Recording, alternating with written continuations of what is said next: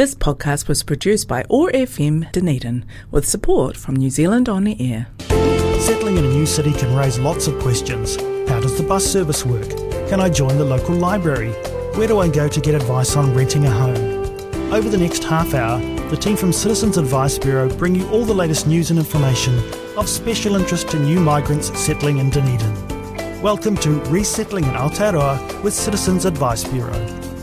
Kia ora koutou, nau mai haere mai to the Settlement with Citizens Advice Bureau Dunedin program. Ko Anna Tukuingoa.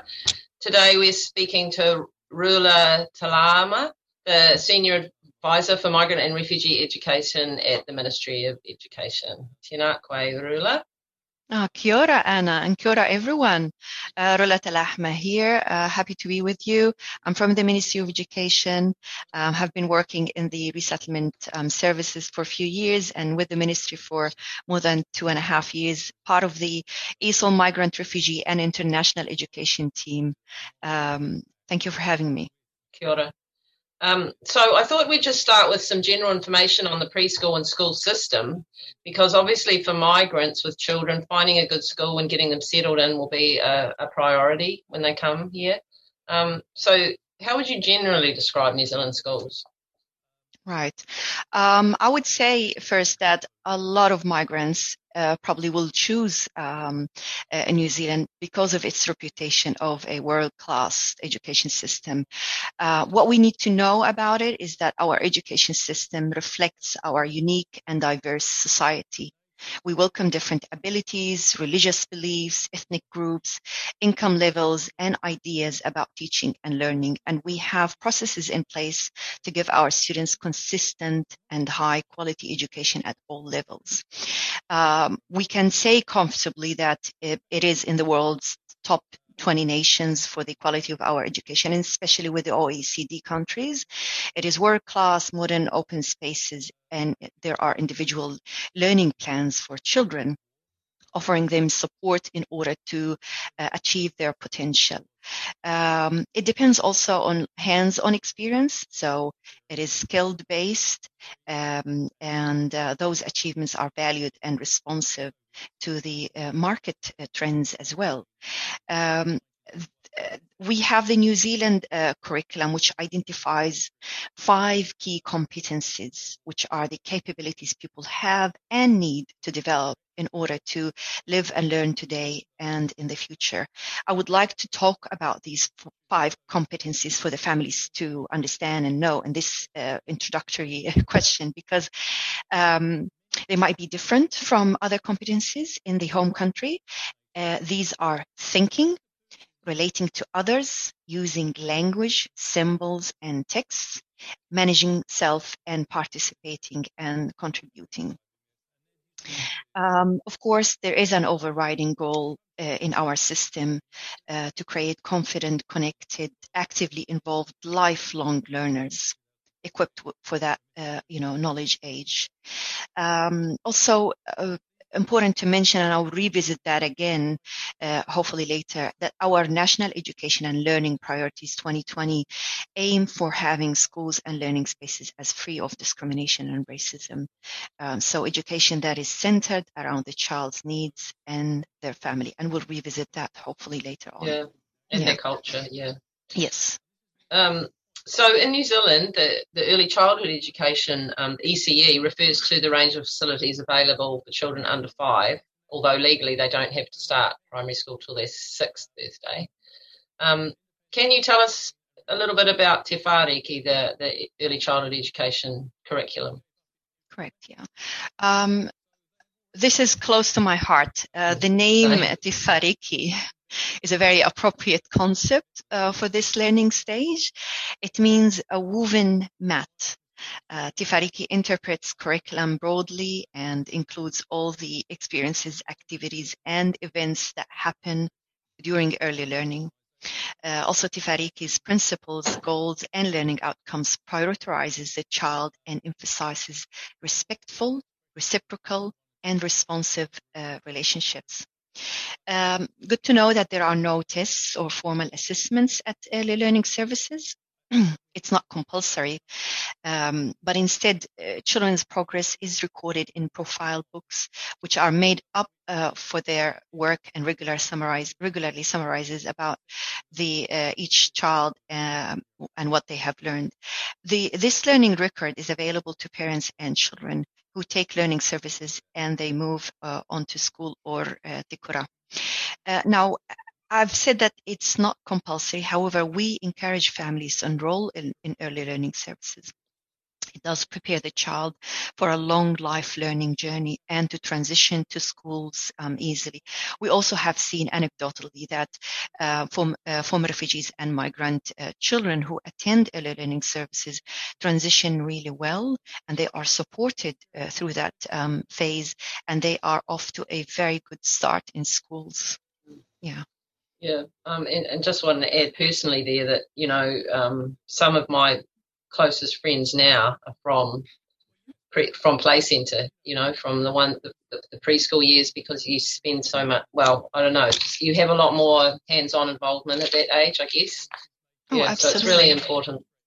Yeah, absolutely. And it's also an introduction to um, uh, life in New Zealand. You get yeah. exposure to uh, your community, your neighborhood, yeah. your, um, you know, uh, and you and you form friends, friendships that you take uh, with you to school. So it's part of a resettlement journey for um, children. Yeah, and their parents for sure. And their parents for sure. Yeah. Absolutely. Yeah. So um, here, uh, there's there's teacher led and there's parent led.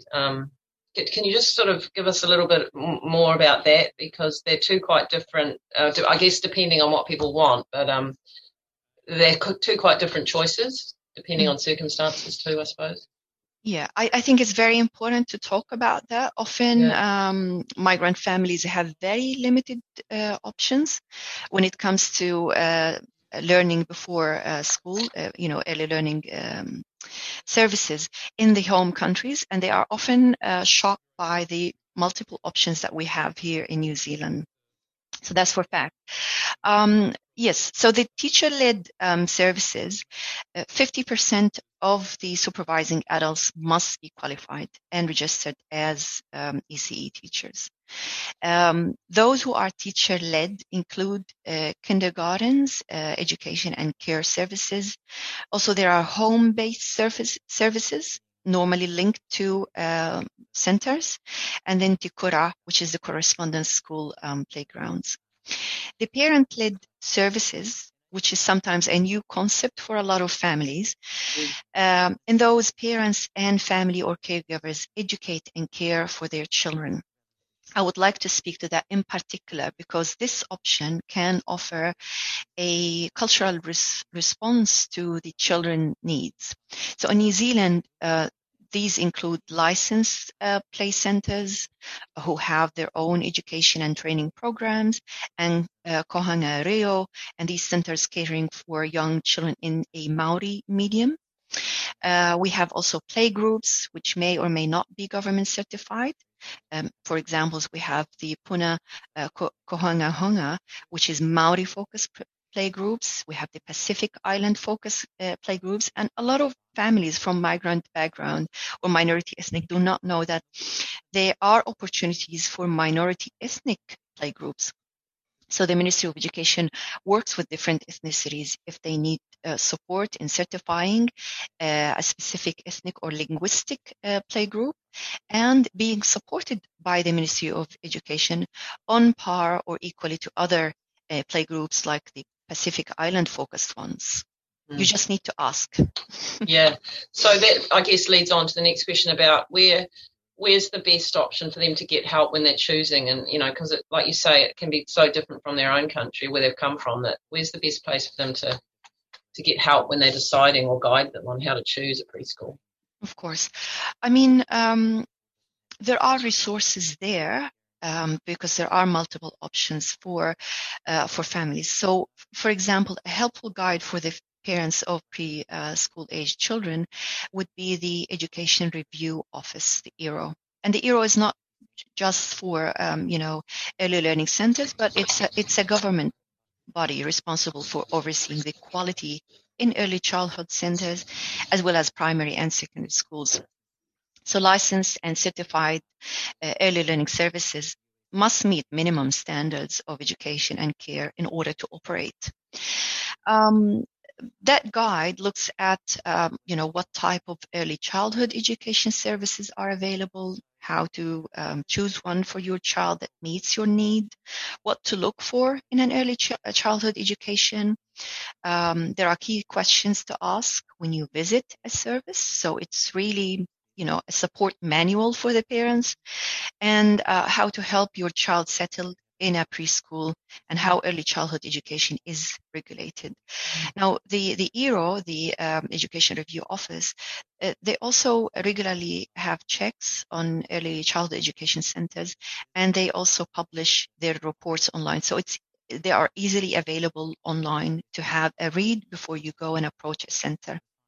Now, it's worth mentioning, sorry, from former refugee communities, um, they also receive support from resettlement agencies, um, for instance, like Red Cross and the Ministry of Education, when enrolling at a preschool or a school. Uh, this, of course, will be linked to other um, factors, including proximity to the house, the hours offered, and costs. So the, there's a lot of information there. Um, communities also tend to have a word of mouth. So they ask their friends um, whom they have relationship with and, and they trust uh, before they make their mind about where to take their child. Hmm. It's it's really important to visit though, isn't it? Um, just because you get a sense of a feel for a place when you actually go and see it. So I guess the Red Cross supports that as well. Maybe going to a visit with them. Oh, absolutely, absolutely. Yeah. And also because we do have, in Dunedin in particular, we do have bilingual workers in schools. So any learning, early learning center can tap on that support in the, um, uh, you know, neighbor uh, primary school and ask for the bilingual worker to be uh, uh available um, and present. Um, and parents are, you know, they, they are equipped. They will notice and they will have some cues about whether mm-hmm. that service is appropriate for their child. For instance, I mean, if they have inclusive uh, circles, they uh, they offer a rich oral uh, environment for the child to pick up. Um, um, you know, they are quite welcoming, and that you know shows in the signs that they have in different languages, the flags but yeah. also on the body language of how caring and compassionate they are with their children. And you just need a warm environment for them uh, to have the child and their family on board. Absolutely. So, do you want to talk a little bit about the costs, or it's sort of a bit complicated, isn't yeah. it? Um, there will be variations, but yeah, yeah, we can we can talk about that. Yes. Yeah. Um, because the the ones so the 20 the sure. 23 hours is really for three four or five year olds but other like play center i know that just because it's my what my, where my kids were but they yeah. um, you know you can go there right from the start even with a newborn um, and and be there with with your children or your older children and your baby if you want to you know um, and the, yeah. the fees probably aren't as much although that 23 hours doesn't kick into your child's three. Three, yes. And we understand that for a lot of minority um, ethnic communities, uh, they're either focused and they have a lot on their plate, especially in the you know first couple of years when they are settling in, whether they mm-hmm. are former refugees trying to, um, you know, uh, settle in and heal and pick up uh, some English if needed and understand the system, or if they are even, you know, migrants um, uh, who are you know off to uh, either study or work, and they you know they're normally quite busy families. So um, with that regard, the early learning services, um, yes, they may charge fees, but it's important to know that, you know, you can always check with the service about their fees and enrollment conditions. What parents need to know is that the New Zealand government subsidizes all children who attend early learning services for up to six hours a day, a total of 30 hours um, per week. Per week, uh, uh, you know, up until children go to school or turn six. So children aged three or four or five years old who are enrolled in an early learning service, they can receive a higher funding subsidy, which is called the 20 hours ECE. Uh, those 20 hours ECE, they enable services to provide early learning for up to, as I said, six hours a day and a maximum of 20 hours per week goes without saying, uh, without charging any additional um, uh, fees. Um, the parents will need to ask the early learning service if they offer those 20 hours. And then also for eligible um, parents, the Work and Income New Zealand also has some uh, childcare subsidies. Just ask about that. Yeah, thank you. Mm. So after preschool, um, children are obviously in the school system which is all children aged 6 to 16 in New Zealand, and they must be either attending school or be educated at home. But um, most student, children do start school when they turn five, although, as I've said earlier, they don't have to until their sixth birthday, which is quite good to have that little bit of flexibility. Some kids just aren't really ready, but others are. Correct. Um, yeah, we, we yeah, yes. Uh, uh, schooling is, is compulsory from the age of six to 16 years. I find that uh, that year between five and six provides a window for um, parents. As you said, some of them are not ready, but also uh, when it comes to migrant um, families, it gives a bit of time for them to sort out the right visa that the child needs to be on in order to access education. They need to be eligible and on the right visa.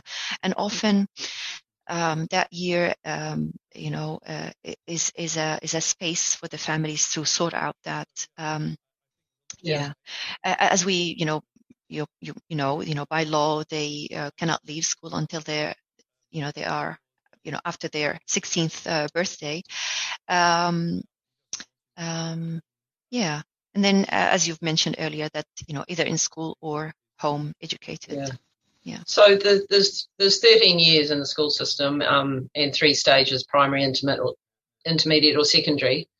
Um, although there's you know there's primary schools that do include the intermediate years seven and eight. So just want to talk a, a little bit about that. Um, yeah, sure. A lot of families will find that this uh, structure mirrors what they know in home countries, but the uh, length of each period might be um, different. So I can give you an example. Like in um, Palestine, we have um, 12 uh, years. Primary is, is, six, intermediate is, is three, and um, secondary is another uh, three. So that's you know high school. In New Zealand, it's slightly different, and you will find that there are actually variations of how uh, many years uh, the school will cover.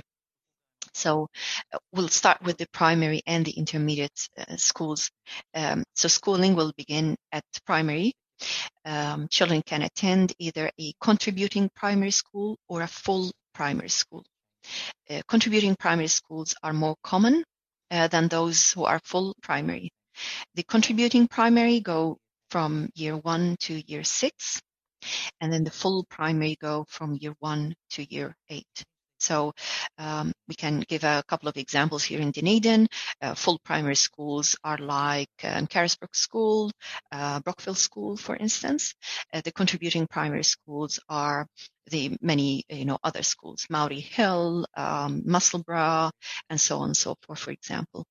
Uh, now, if your child is attending a contributing primary school, then the next stage for them will be an intermediate school, so they can complete year seven and eight of uh, school, or they can go to a school that goes from year seven to 13. So that's also not as common. Yeah. So for example, Kaikorai Valley College goes from yeah. year seven to 13. It incorporates intermediate and, um, and secondary school. Kavanagh. And Kavanagh as another example. And there are other examples. Um, secondary schools, uh, they, uh, you know, after your child has finished or completed the full primary or the intermediate uh, school, they must be enrolled with a secondary school to complete their final school years. So they, they go from year nine to uh, year 13. Um, uh, also, the secondary schools are often called a college or a high school. So mm. these are the two names that you could, um, yeah, face. Yeah. And so, how do parents go about enrolling their child in a school and talk a little bit about the zoning here as well? Yeah, sure. So um, in New Zealand, most schools are uh, grouped into areas uh, known as um, uh, zones. So, so the, the, the, uh, and this is a policy that the ministry has in order to prevent overcrowdedness. So when uh, you know a school is um, uh, having a, having a, a high uh, roll, they opt to have an enrollment zone. those families who live within that zone have the priority to enroll. If you are outside of the zone, you can um, apply, but you will not be given a priority uh, compared to those who are inside the zone. What you need to do is that you will check which schools are available at the primary, intermediate, or secondary um, stage. And there's a tool, there's a web page called Education Counts. So if you go to educationcounts.govt.nz, you put in your address, you come up with a number of schools within a radius that you can enroll in at any of those stages and then to enroll your child with a, a, specific school that you are eligible to go to, you need to contact that school, find out their enrollment process, and fill in the enrollment um, forms. Um, prior to having the restrictions because of COVID, schools would offer an orientation um, session, so to welcome you and your child and tour uh, you inside the school to see the different facilities. And even if you are undecisive at that stage, you can still use that to make up your decision whether you want to enroll in that school or not. Okay, and um, what about domestic or international students? Right. This is a very, very important topic, um, especially for uh, migrant students. Uh, former refugees have a permanent residency visa so they are domestic students. But I will look, uh, I will uh, show here who is identified as a domestic um, student. So um, New, New, Zealand citizens, including Tokelauans, Cook Islanders, and Niueans, they are you know, uh, domestic students. New Zealand residents uh, or permanent residency visa holders also can access um, schools uh, as domestic uh, students, which means that they are also eligible for the funding from the Ministry of Education in those schools. Um, there are also other student visa holders based on a temporary work visa or maybe a um, postgrad um, student uh, visa. Depending on that visa, the child will have um, the eligibility to enroll and access um, school for the duration of their visa or for the duration of their um, parent or guardian uh, visa. Now, uh, a word of advice here for families is that you know make sure that your child has a valid visa to be first lawfully and legally here in New Zealand and also to be able to access education um, under those visa conditions. Yeah. Um, schools will ask for a proof or evidence of your child's visa status, and they need to um, keep that uh, updated on their files. So you may ask towards the expiry date of your visa to provide a new visa uh, to show that the child is eligible to continue accessing school. Um, for students who are not eligible to enroll as domestic students, they may be able to enroll as international students. So if your child is not covered by what we have discussed, those eligibility criteria, then um, check and see what uh, type of visa they, they need. I can get, give an example. If you arrived in the country here with a a child who is on a visitor visa, they can access early learning uh, education um, under a visitor visa. However, in order to go to school, they need to have a student visa. So before they turn five, you need to approach Immigration New Zealand and put a new application for a student visa in order to go to school. Okay, thanks, Arula. We've um, run, out, run out of time for today. We've still got a lot more to talk about. So what we go, we'll do is, um, if everyone can tune in again next month, to carry on with this really important discussion about the education system in New Zealand. So thank you, um, Jeff and OAR-FM for hosting us today. Kia ora for listening in, everyone. Ngā rula for joining us. Citizens Advice Bureau is always available on 471-6166 if you have any questions about the information we've discussed today and also um, there's information on our website www.cab.org.nz. Um, as Rula has mentioned, the Ministry of Education website, which is www.moe.govt.nz. Is that right? Education, education.govt.nz. Oh, sorry, education. Yeah. And uh, and the ERO the ERO website is that separate? That's that will be a separate website and will be also ero.govt.nz. Yeah. So it will have lots of information about what we've talked about today as well. Um, so yeah, this um, tune in again in April, um, and we'll be back. Thank you for having me, and I look forward to catching up with you, Anna, again. Cheers.